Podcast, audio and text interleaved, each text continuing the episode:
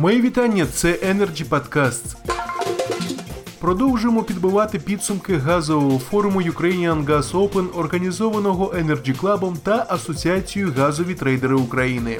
Панельні дискусії на тему ринок постачання газу населення, формування ціни та проблематика захисного механізму для споживача. Спікер Олексій Хабатюк, заступник начальника департаменту енергоефективності НАК Нафтогаз України, зазначив, що з відкриттям ринку газу необхідний пон постачальник останньої надії, як страховка, що споживач не залишиться без постачальника. Далі пряма мова. Два слова з трьох букв ПОН ПСО.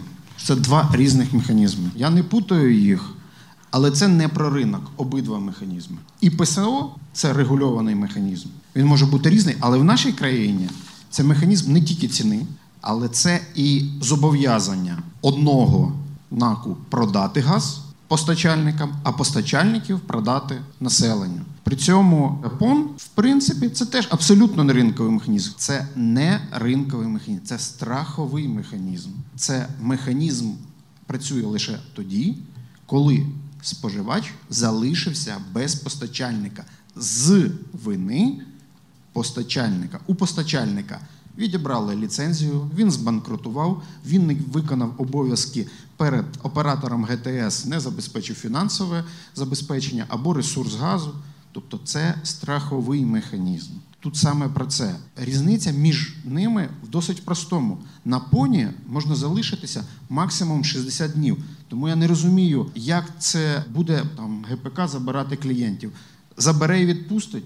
Воно це зобов'язане зробити. Так написано в правилах. Я також не розумію про ціноутворення, що було невідомо. Чому невідомо? В чому функція пона? Ще раз, це страховка.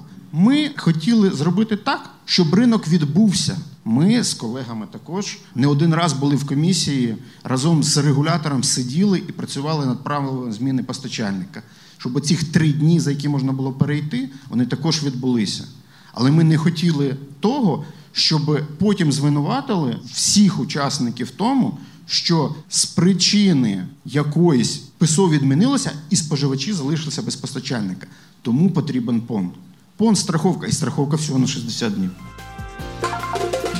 На сьогодні все це були Energy Podcasts. Найцікавіше з Ukrainian Gas Open вже незабаром. Залишайтесь з нами. Energy Club. Пряма комунікація енергії.